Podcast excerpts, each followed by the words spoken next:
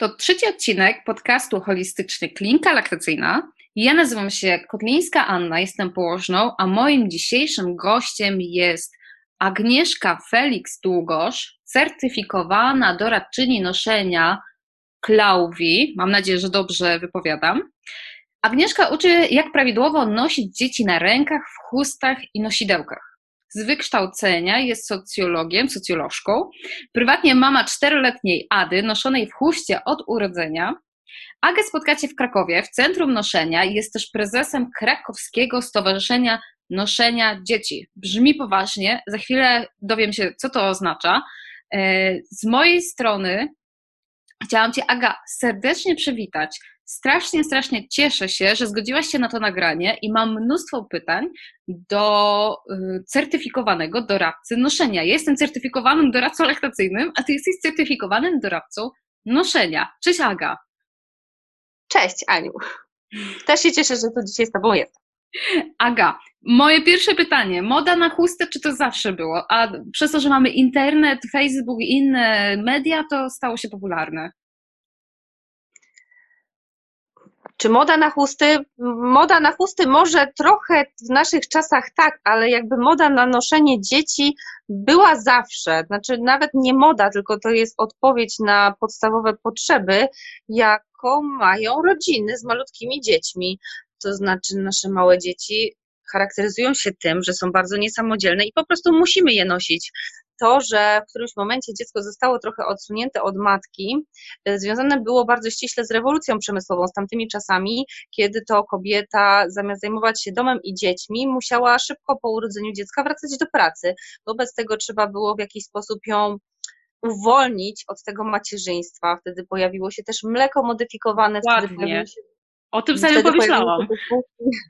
E, tak, i e, w związku z tym e, to właśnie to dziecko przestało być w takiej bliskości do matki, do opiekuna.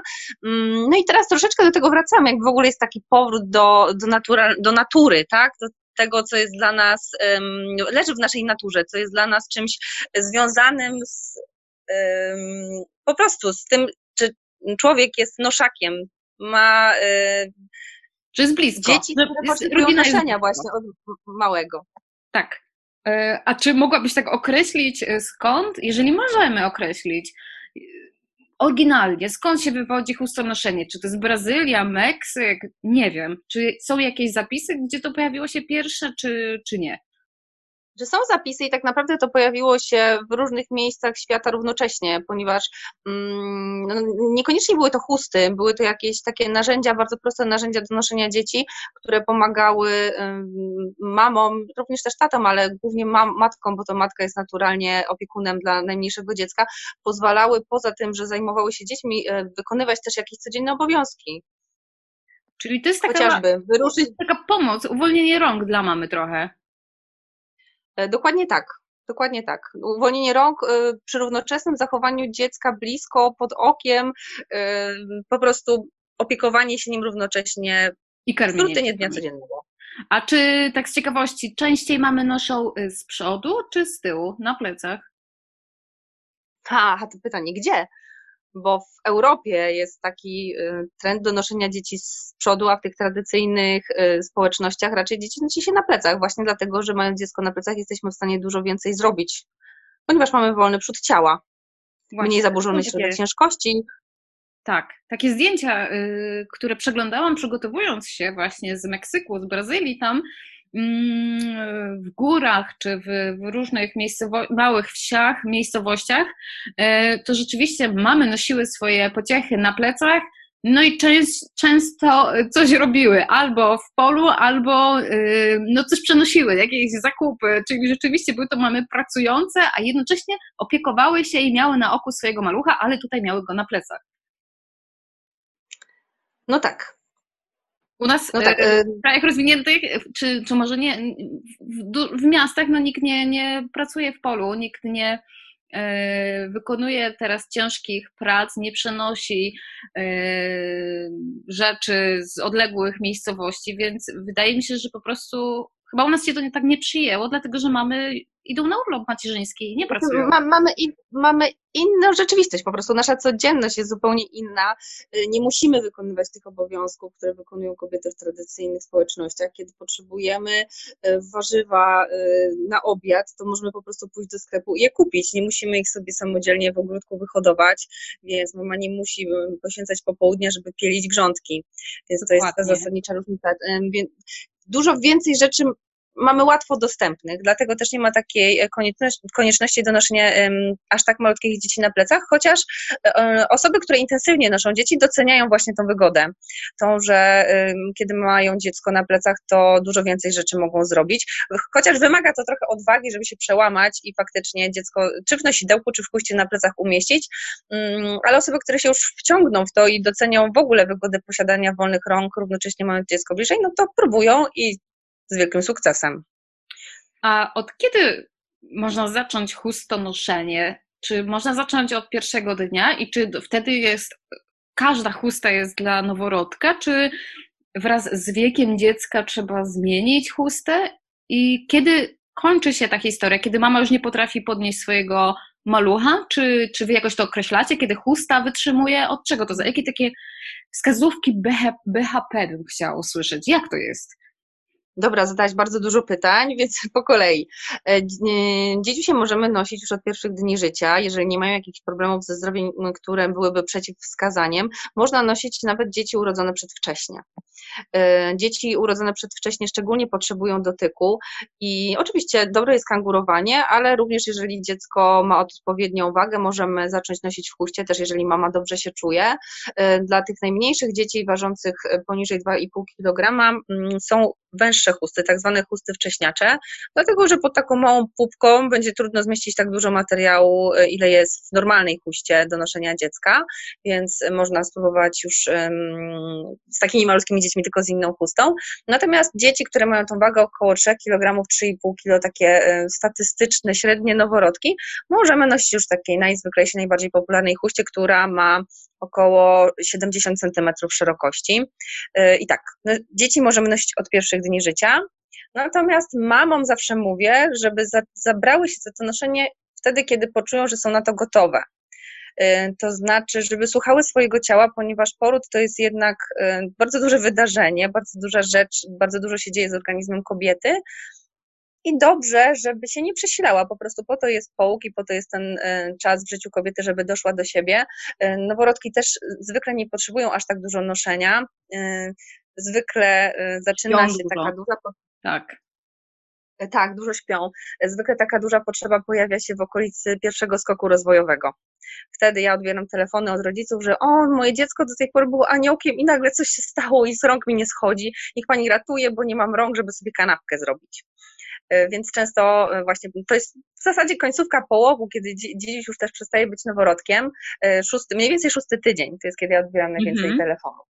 Mm, I tak, o ile mm, można dziecko nosić od urodzenia, to też są różne wiązania chusty. Nie każda chusta, nie każde wiązanie nadaje się dla noworodka, e, dlatego dobrze jest się zorientować e, w tym troszkę wcześniej, żeby wiedzieć, e, jaką chustę potrzebujemy, bo też do różnych wiązań są różne chusty potrzebne.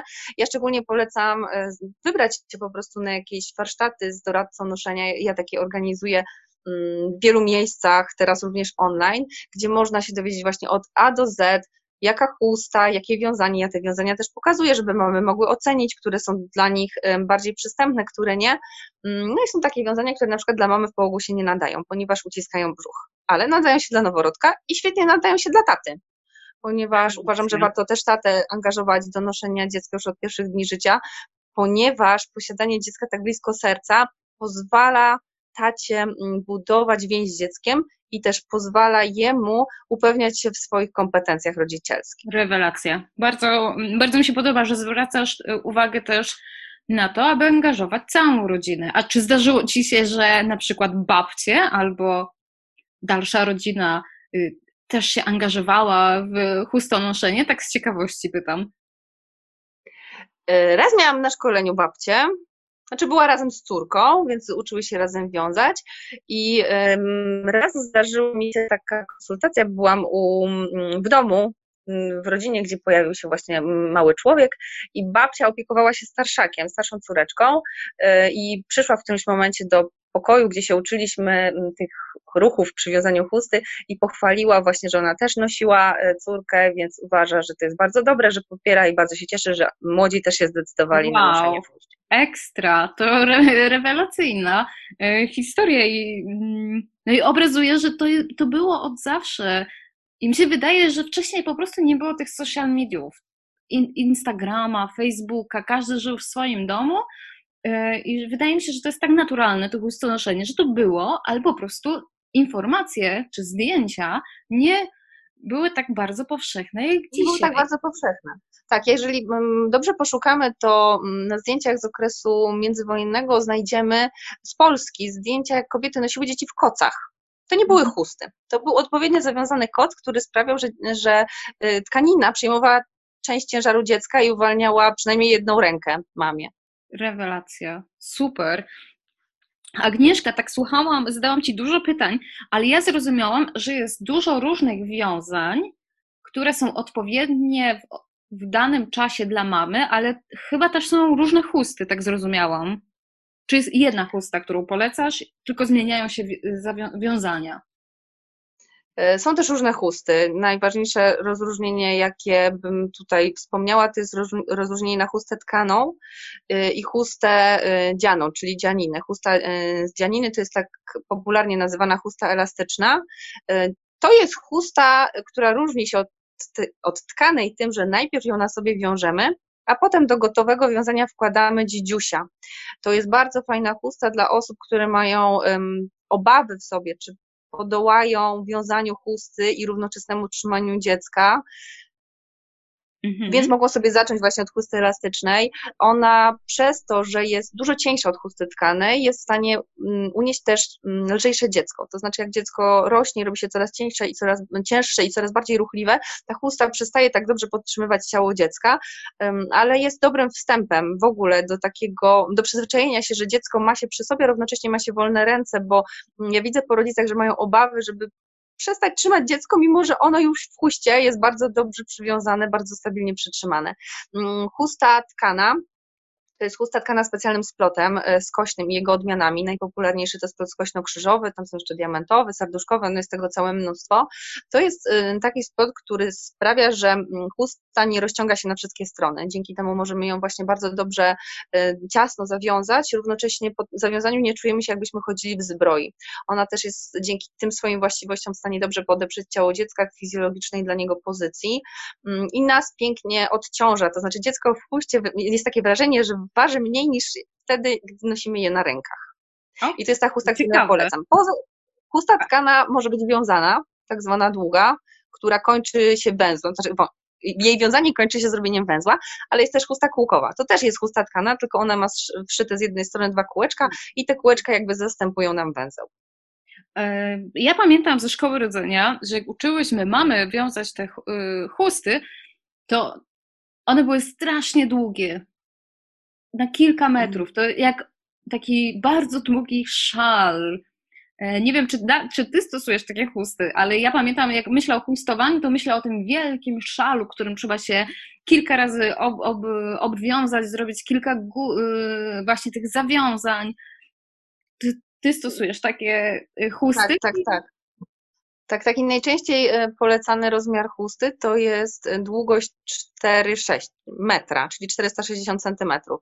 To jest taka długość, z której jesteśmy w stanie zrobić dużo różnych wiązań, ale to nie jest powiedziane, że każdy musi mieć taką długą chustę, bo na przykład właśnie wspomniana przeze mnie chusta kółkowa ma niecałe 2 metry długości i z łatwością mieści się w torebce. E, można też zrobić wiązanie z chusty długiej, ale nie aż 4,5 e, metrowej. Ta chusta może mieć trochę ponad 3 metry, po prostu zrobi się z niej inne wiązanie wtedy. To wszystko zależy od tego, e, jaką my mamy budowę ciała i to, jakie wiązanie chcemy robić, bo jeżeli mm, mamy do czynienia ze szczupłą mamą, która wiąże na przykład tylko wiązanie o nazwie kangurek, to jej nie będzie potrzebna tak długa chusta. Jej wystarczy 3,5 metra, być może nawet trochę mniej. Przyszło mi do głowy takie pytanie, jeżeli jakaś mama nas słucha i nie ma takiej chusty, a chce spróbować i dochodzi do wniosku, mam strasznie du dużo różnych y, apaszek, dużych, może nie apaszek, tylko chust, albo ogromne szale, na, na, są takie, były swego czasu. E, czy myślisz, że to jest dobry pomysł, że ona na przykład teraz by wzięła taki długi szal, który jest nierozciągliwy i spróbowałaby takiej, stworzenie takiej y, chusty w domu? Jeżeli by jej się udało znaleźć taki szal, bo ja przyznam, że ja swoją córkę motałam w szal, tylko ten, te, takie tradycyjne szale, które po prostu nosimy na szyi, y, zwykle nie mają więcej niż około dwóch metrów, więc z, takiej, z takiego szala nie zrobimy żadnego wiązania symetrycznego, y, co nie jest problemem w przypadku większych dzieci, bo takie większe dziecko możemy sobie mm, zawiązać w takim szalu na biodrze. E, to w przypadku maluszków to już jest problem, bo maluszki bardzo potrzebują e, układania ich ciała w symetrycznej pozycji, a taki szal jest po prostu za krótki, żeby zrobić wiązanie symetryczne. Okej. Okay. Tak, to... ja nie widzę przeciwwskazań, żeby próbować, ale no to musiałby być naprawdę długi szal. Okej, okay, tak z ciekawości pytam. E, dla kreatywnych rodziców, myślę, że rodzice są bardzo kreatywni, odkąd e, mają ma maluchy w domu. A co by się stało, gdybyśmy włożyli do na przykład prześcieradła malucha i zrobili taką chustę e, prowizoryczną? Czy myślisz, że to jest e, ok, bezpieczne na początek? Jakby z prześcieradła zrobić taką, na, przerzucić sobie przez ramię? Mhm. E, powiem tak, z prześcieradła nawet można zrobić taką chustę całkiem niegłupią. E, problem w tym, że prześcieradła mają, są tkane z plotem prostym. E, są też chusty, które są tkane z plotem prostym, one są potocznie nazywane pościelówy, właśnie dlatego, że wyglądają jak prześcieradło, są bardzo cienkie. Najważniejsze, żeby, jeżeli chcemy zrobić takie wiązanie dobrej jakości, to musimy mieć ten skrawek materiału niezbyt szeroki żeby on się zmieścił pod pupą dziecka, ponieważ tą chustę musimy tak umieścić pod dzieckiem, żeby ułożyć malucha w prawidłowej pozycji. Jeżeli weźmiemy do dzieła całe prześcieradło, które jest dosyć szerokie, to może się okazać, że tego materiału gdzieś tam będzie za dużo pod pupą dziecka i um, trudno się ułoży. To nie jest tak, że to jest niemożliwe, żeby zawiązać taki splot prosty.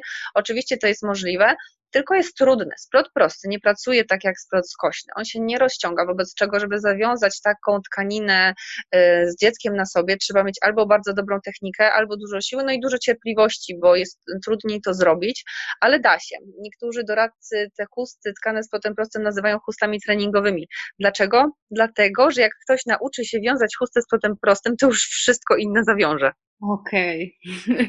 I e, czy jak słucham tego o tych, e, jak to zrobić, teraz pomyślałam, popatrzyłam na własne łóżko i na prześcieradło i jakbym miała użyć dwa metry yy, materiału i się nim obwiązać, boję się, że to mogłoby być, żebym się w nim zaplątała. Chociaż przy chustach też można się zaplątać na początku.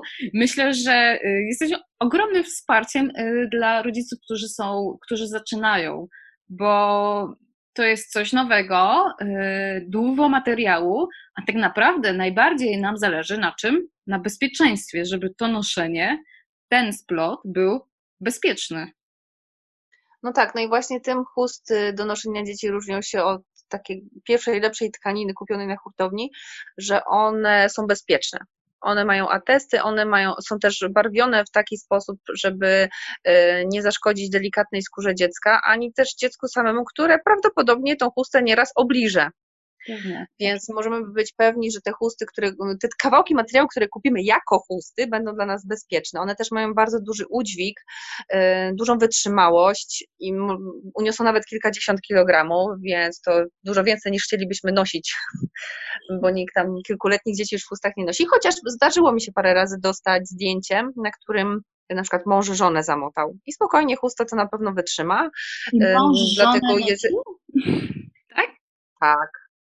Znaczy nie, nie, nie, nie podejrzewałabym, że nosił, ale miał ją w kuście na tyle długo, że wiązanie było bardzo dobrze zrobione i jeszcze no, ktoś im zrobił zdjęcie, więc chwilę to musiało trwać. O rety, to jest coś. To są kreatywni rodzice. Ja myślę, że czy to było teraz w czasie koronawirusa, kiedy wszyscy siedzimy w domu i powstają nowe pomysły? Nie, no przyznam, że to było wcześniej. Przyznam, że to było wcześniej, ale chustę można wykorzystać też na inne sposoby niż tylko do noszenia, bo można z niej zrobić hamak, na przykład dziecku w łóżeczku można przywiązać po skosie taką chustę w formie takiej fasolki i dziś może się w środku bujać. Chusta może posłużyć jako kocyk. Naprawdę, jest bardzo wiele różnych zastosowań jako zabawka. U mnie starszaki się przeciągają chustą jak liną. tak y, patrzę na balkon, właściwie to jest świetny pomysł na lato, gdzie można y, na balkonie w mieście zrobić hamak prosto. W prosty Dokładnie, sposób. tylko oby było do, do czego przywiązać. No to już jest, to już jest wycieczka do no. Ikei po jakiś sprzęt, po jakąś linę, ale e, rewelacja. Tak z ciekawości zapytam, najstarsze Twoje rekomendacje są, do kiedy nosić dziecko? Do Puście. Chodzi mi o wiek. Kiedy to jest bezpieczne dla dziecka i dla kobiety? Zawsze mówię, że dziecko można nosić w chuście tak długo, jak długo dziecko da się nosić, a mama tego potrzebuje. Bo często rodzice boją się, że jak zaczną dziecko nosić w chuście, to dziecko się do tego przyzwyczai i od tej tak. pory już cały czas to dziecko będą musieli nosić. A prawda jest taka, że dziecko, które jest noszone w chuście, ma naładowane bateryjki poczucia bezpieczeństwa. Po prostu dziecko, które jest blisko nas, wychowujemy w takiej bliskości nie tylko fizycznej, ale też emocjonalnej, jest potem odważniejsze do wyjścia do świata i poznawania tego świata. Co oznacza, że gdy dziecko robi się bardziej samodzielne ruchowo, to już wcale nie chce wchodzić do tej chusty. I są takie okresy chustobuntu, kiedy na przykład maluszek, który do tej pory tylko leżał, ewentualnie przewracał się na brzuszek i z powrotem, nagle zaczyna pełzać i może się już przemieszczać tam, gdzie chce, a nie tam, gdzie mama albo tata niesie, to już wcale nie chce być tak często noszony, tylko chce poznawać świat na własną rękę w tych kierunkach, których sobie wymarzyło. Podobnie jest, kiedy dziecko nauczy się raczkować czy chodzić, to już ucieka z chusty. To nie znaczy, że dobra, dziecko zaczęło chodzić, to znaczy, że już w ogóle noszenie się skończyło. No nie, bo te nóżki, mimo że już wiedzą, jak się to robi, to jeszcze wcale tak dużo kroków nie przejdą. Więc to oczywiste, że jeżeli będziemy się wybierali na dłuższy spacer, to mm, trzeba będzie w którymś momencie to dziecko wziąć na rączki i pewnie poprosi opa, opa. Mm, do kiedy dobrze jest nosić w chuście? Tak. Mm, ja rekomenduję, żeby poczekać ze zmianą narzędzia z chusty na nosidełko do momentu, aż dziecko nauczy się samodzielnie siadać. Dlaczego? Dlatego, że kręgosłup noworodka różni się od kręgosłupa takiego starszego dziecka. Maluszki, kiedy przychodzą na świat, mają, nie mają wykształconych krzywizn kręgosłupa. W ogóle ten kręgosłup ma inny kształt, jest też po prostu nieprzystosowany do tego, żeby dziecko pionizować, żeby układać w pozycji mhm. takiej, gdzie głowa układa się w osi kręgosłupa i grawitacja wciska tą głowę w kręgosłup.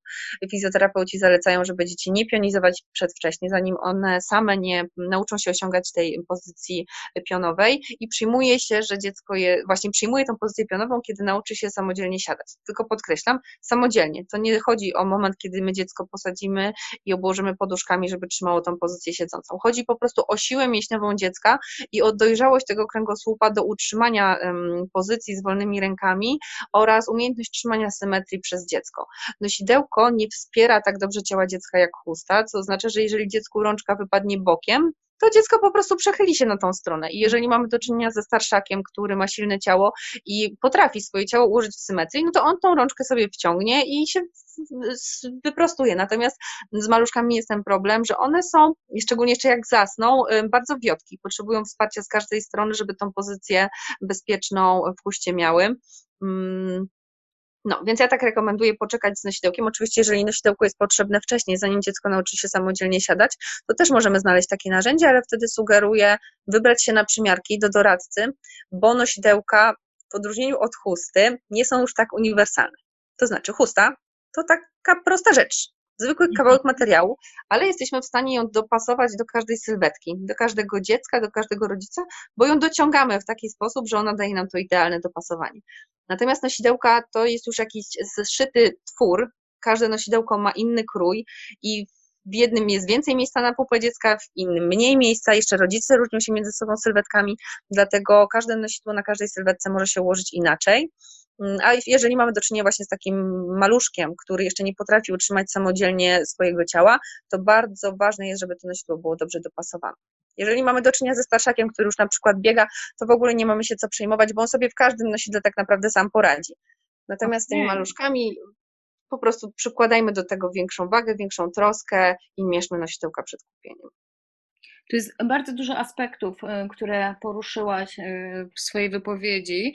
Y, chciałabym wrócić do tego, co powiedziałaś o budowaniu bezpieczeństwa. To jest szalenie ważne i czasami spotykam się w szkole rodzenia na wykładach z rodzicami, którzy mówią, co robić, jak dziecko będzie płakać, czy jakie są metody proponuję, żeby nie brać go na ręce. Dla mnie to jest ogromnym zaskoczeniem, kiedy to słyszę od kobiety w ciąży, że ona nie chce go brać na ręce, jak dziecko będzie miało potrzebę, e, czyli płacze. I ja się pytam, dlaczego nie chce brać na ręce, a ona im mówi, żeby się nie przyzwyczaiło, czyli chce taki zimny chów od samego początku, ma płakać i nie przyzwyczaić się, że y, bierzemy go na ręce.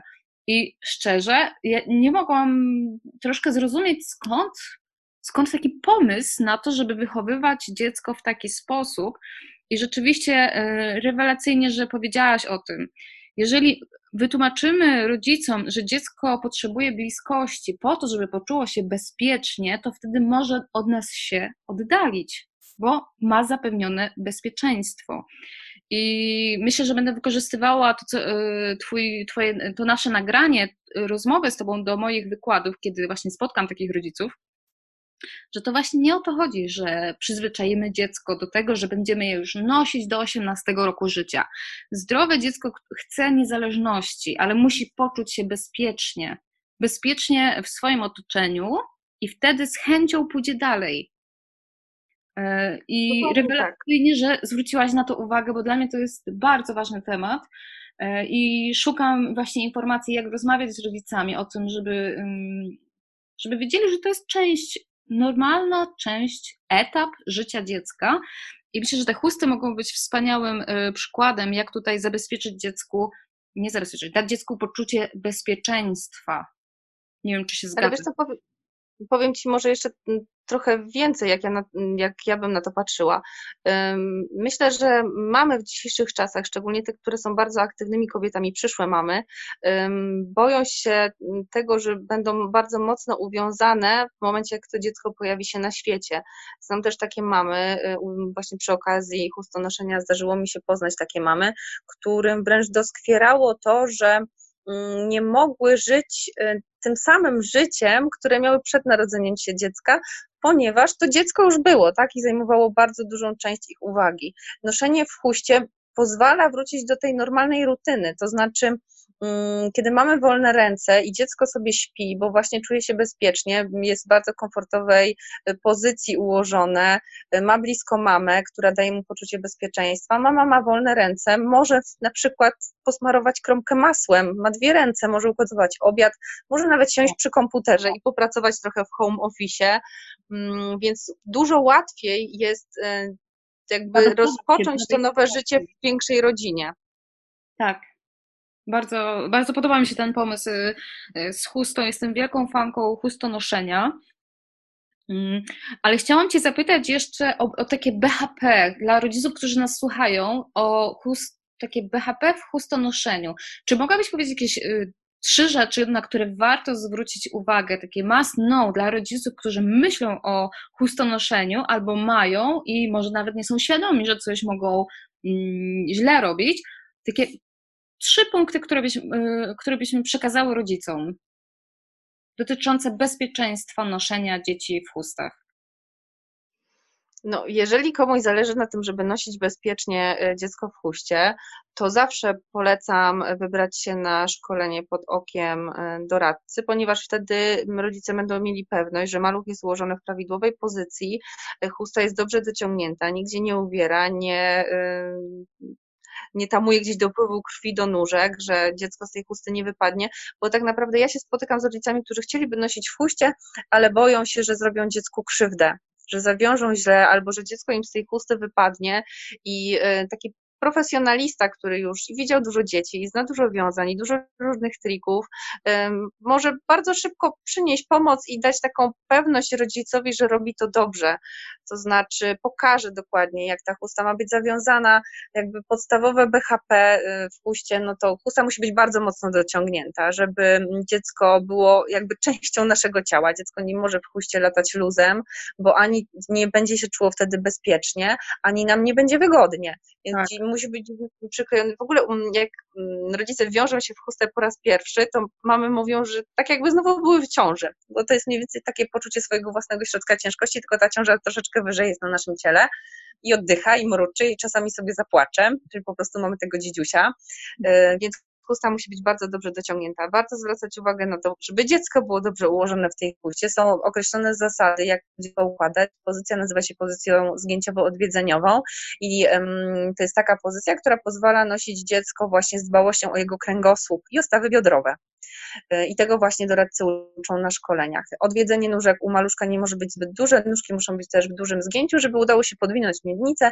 Dzięki temu kręgosłup jest zaokrąglony, a głowa dziecka opiera się o naszą klatkę piersiową. Dziecko nie musi tej głowy dźwigać, szczególnie w tych pierwszych miesiącach, kiedy jeszcze po prostu tego nie umie robić, bo jest za słabe. E, no i trzeci taki podstawowy, kluczowy element jest taki, żeby dziecko miało e, dopływ powietrza, czyli nie zasłaniamy dziecku głowy chustą, mm, bo jak Jakbyś weszła na e, YouTube i obejrzała sobie różne tutoriale, jak wiązać chustę, to na niektórych filmikach jest pokazane, żeby tą chustę bardzo wysoko na głowę dziecka zakładać. Ja natomiast e, odradzam tego typu rozwiązania. No właśnie, myślę, że w lecie to jest yy, stworzenie bardzo niekomfortowych warunków dla dziecka, kiedy śpi na mamie, jest gorąco, upał i kiedy robimy mu jeszcze taki namiocik, to tam może być jeszcze cieplej i rzeczywiście ten problem z komfortem oddychania może być trudny.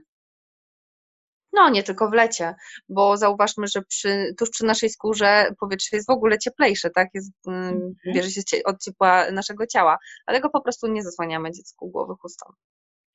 Jest to bardzo dużo aspektów tych BHP, które wymieniłaś trzy, ale o każdym mogłabyś mówić i mówić, i to jest niesamowite. Teraz już rozumiem mm, ten tytuł, certyfikowany doradca noszenia, czyli jesteś, y, wydaje mi się, że też masz, słyszę, że masz dużą wiedzę o anatomii, o fizjologii, o kamieniach milowych, o rozwoju dziecka.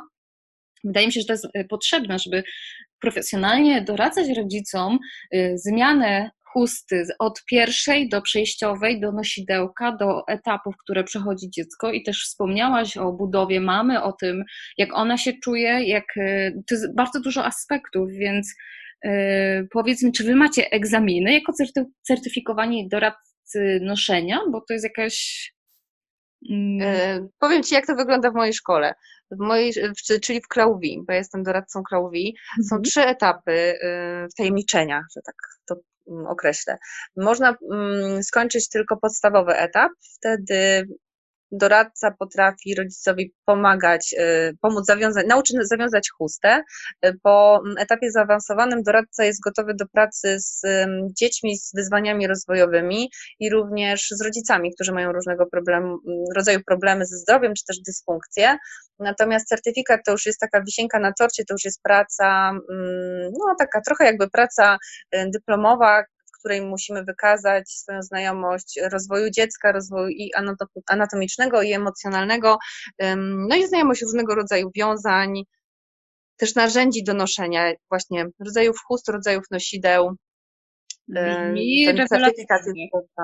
E, brzmi rewelacyjnie i yy, czuję się, że ja Ci ufam znaczy, po tej rozmowie nabrałam, my się znamy, to jest tak ufam, ale chodzi o to, że y, słyszę pełen profesjonalizm, że jesteś gotowa do tego, że jesteś przygotowana i wiesz, o czym mówisz, masz do, dużo doświadczenia. Y, teraz jest to dla mnie, na początku nie wiedziałam, y, czemu są te certyfikaty, i to było też, chciałam się dowiedzieć w naszej rozmowie, a teraz zdecydowanie wysłałabym rodziców, którymi się opiekuję, do kogoś, kto ma ten certyfikat, bo widzę, ile czasu, ile doświadczenia i wiedzy musi posiadać taka osoba, a mm, w tym wszystkim najważniejsze jest bezpieczeństwo tego malucha, którego chcemy nosić, no i też bezpieczeństwo mamy, bo jeżeli mama jest, y, y, wyobrażam sobie, y, po cesarskim cięciu, i nagle by chciała, yy, może się mylę, po, powiesz mi, ale gdyby nagle chciała nosić od pierwszej godziny malucha w chuście, która jest źle dobrana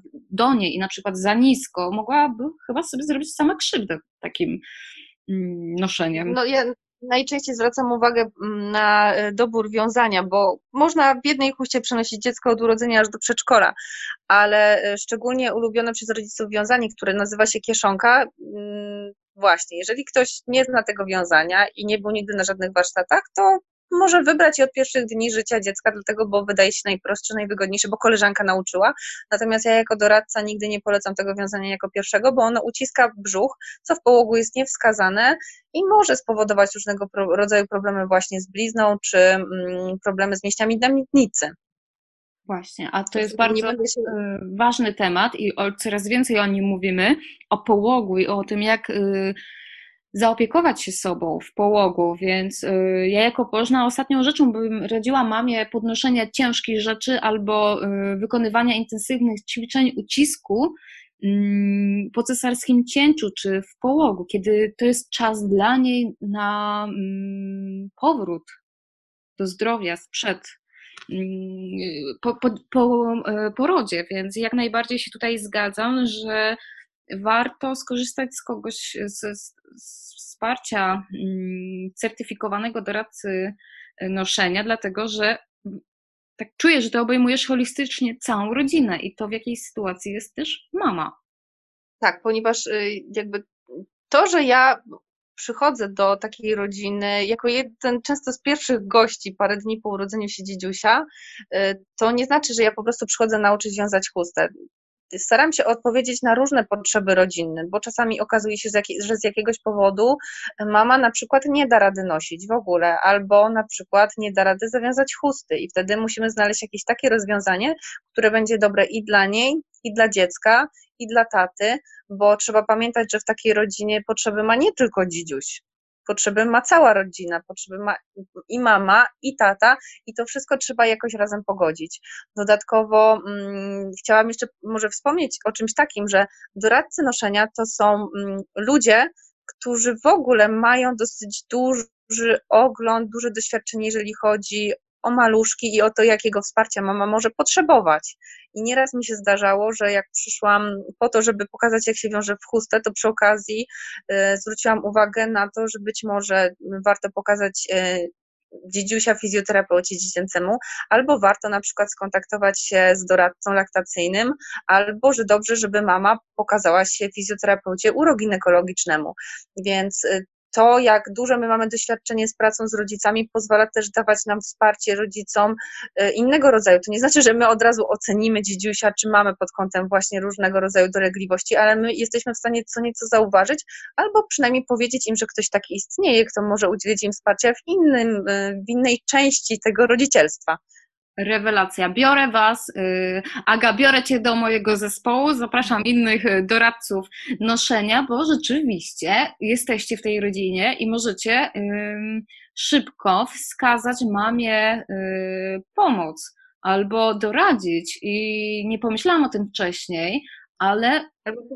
Wystarczy mamie powiedzieć, że nie musi być wielką bohaterką i starać się radzić sobie sama. Bo to czasami wystarczy, że pozwolimy jej, dodamy jej odwagi, żeby poprosiła kogoś o pomoc. O tak. I to nawet tak. wyratować sytuację. Jeżeli chodzi o odwagę, to yy, żeby zebrać się na odwagę, to trzeba mieć dużo odwagi, że tak powiem. A jeszcze yy, ktoś nam może pomóc yy, w tym i powspierać, że zdecydujemy się poprosić o pomoc w okresie połogu, to jest odwaga. Na całe szczęście coraz więcej o tym mówimy, że połóg jest jaki jest i że kobiety mogą czuć się smutne, mogą czuć się złe, zmęczone. Nazywamy powoli emocje, które towarzyszą połogowi w połogu i normalizujemy y, połóg. Jest to okres, kiedy kobieta może czuć się źle i to jest normalne. I cieszę tak. się, że ty y, wspierasz mamy w tym okresie i że mm, mam taką y, znajomą, że czujemy to samo, jedziemy na tej samej fali. Bardzo się ja cieszę. Że kobiety mm, jadą po prostu na tym samym wózku. Jeżeli my siebie nawzajem nie wesprzemy, to kto? Nie wiem. Powinnyśmy się więcej wspierać, zdecydowanie. E, mam nadzieję, że to jest dopiero e, początek e, dużych, dobrych przemian, które ja obserwuję, zmienia się dzięki y, Tobie, dzięki wielu osobom, kobiet, głównie kobietom, nie tylko, ale głównie są kobiety, które teraz mocno działają, inicjatywy oddolne, y, które zmieniają podejście między innymi do połogu, porodu, ciąży, okresu zajścia w ciąży, diety, więc rewelacyjne zmiany, ale bardzo, Aga, chciałam Ci podziękować za tą rozmowę. Moim gościem była Agnieszka Felix Długosz, certyfikowany czy certyfikowana doradczyni noszenia. Aga możecie spotkać e, w Krakowie. Jak Wam powiedziałam wcześniej, jest, uwaga, prezesem Krakowskiego Stowarzyszenia Noszenia Dzieci. Tak z ciekawości na sam koniec, co robi prezes? Co robi prezes? Staram się podejmować inicjatywy e, wraz z innymi doradczyniami z Krakowa, e, które łączą rodziców noszących dzieci. Takie inicjatywy towarzyskie, których motywem przewodnim jest noszenie dzieci, ale ogólnie też rodzicielstwo bliskości i tworzenie takiej wioski w której mogą się wspierać rodziny wzajemnie. Wsparcie. Okej, okay. myślałam, że może odpowiadasz za zakupy. W tym miesiącu zamawiamy chusty w kolorze zielonym, elastyczne, w następnym inne, ale widzę, że bardzo poważne działania. Bardzo, bardzo mi się to podoba. Nasze stowarzyszenie ma bardzo niewielki budżet, ale mamy bardzo duże zaplecze merytoryczne, ponieważ w naszym gronie są doradczynie noszenia, są fizjoterapeutki, e, kobiety, które są bardzo doświadczone w macierzyństwie, dlatego głównie tą swoją wiedzą i wsparciem się dzielimy. Rewelacja. Aga, bardzo, bardzo Ci dziękuję. Jeszcze raz bardzo dziękuję za nasze spotkanie.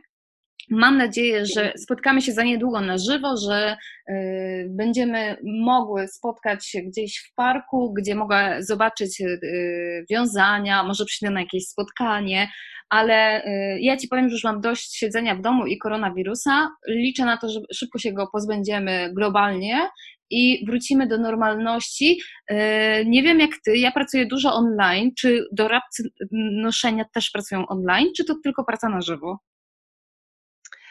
E, no, trochę epidemia zmusiła doradców do przejścia w tryb online, co jest dużo trudniejsze tak naprawdę niż praca na żywo, ponieważ o ile na żywo możemy podejść do rodzica, gdzieś go tam pociągnąć za chustę, poprowadzić mu rękę, tak online trzeba bardzo dużo pracować słowem, e, które często jest przerywane przez zakłócenia internetu, albo tak samo obraz potrafi być bardzo zniekształcony, więc jest to trudniejsze, ale jak najbardziej tak. Zarówno ja, jak i wielu innych doradców robimy konsultacje online, chociaż z ulgą już e, wracamy też do spotkań na żywo. Super. Mamy, które nas słuchają. Mam nadzieję, że jeżeli będziecie w potrzebie, to skorzystacie z porady online, e, bądź jak słyszycie, za niedługo Aga wraca do pracy na żywo, więc jest taka możliwość e, spotkania na żywo. Aga, bardzo Ci dziękuję. Wszystkim, którzy słuchali, bardzo dziękuję. To był trzeci odcinek podcastu Holistycznie. Zapraszam na kolejne odcinki ze specjalistami.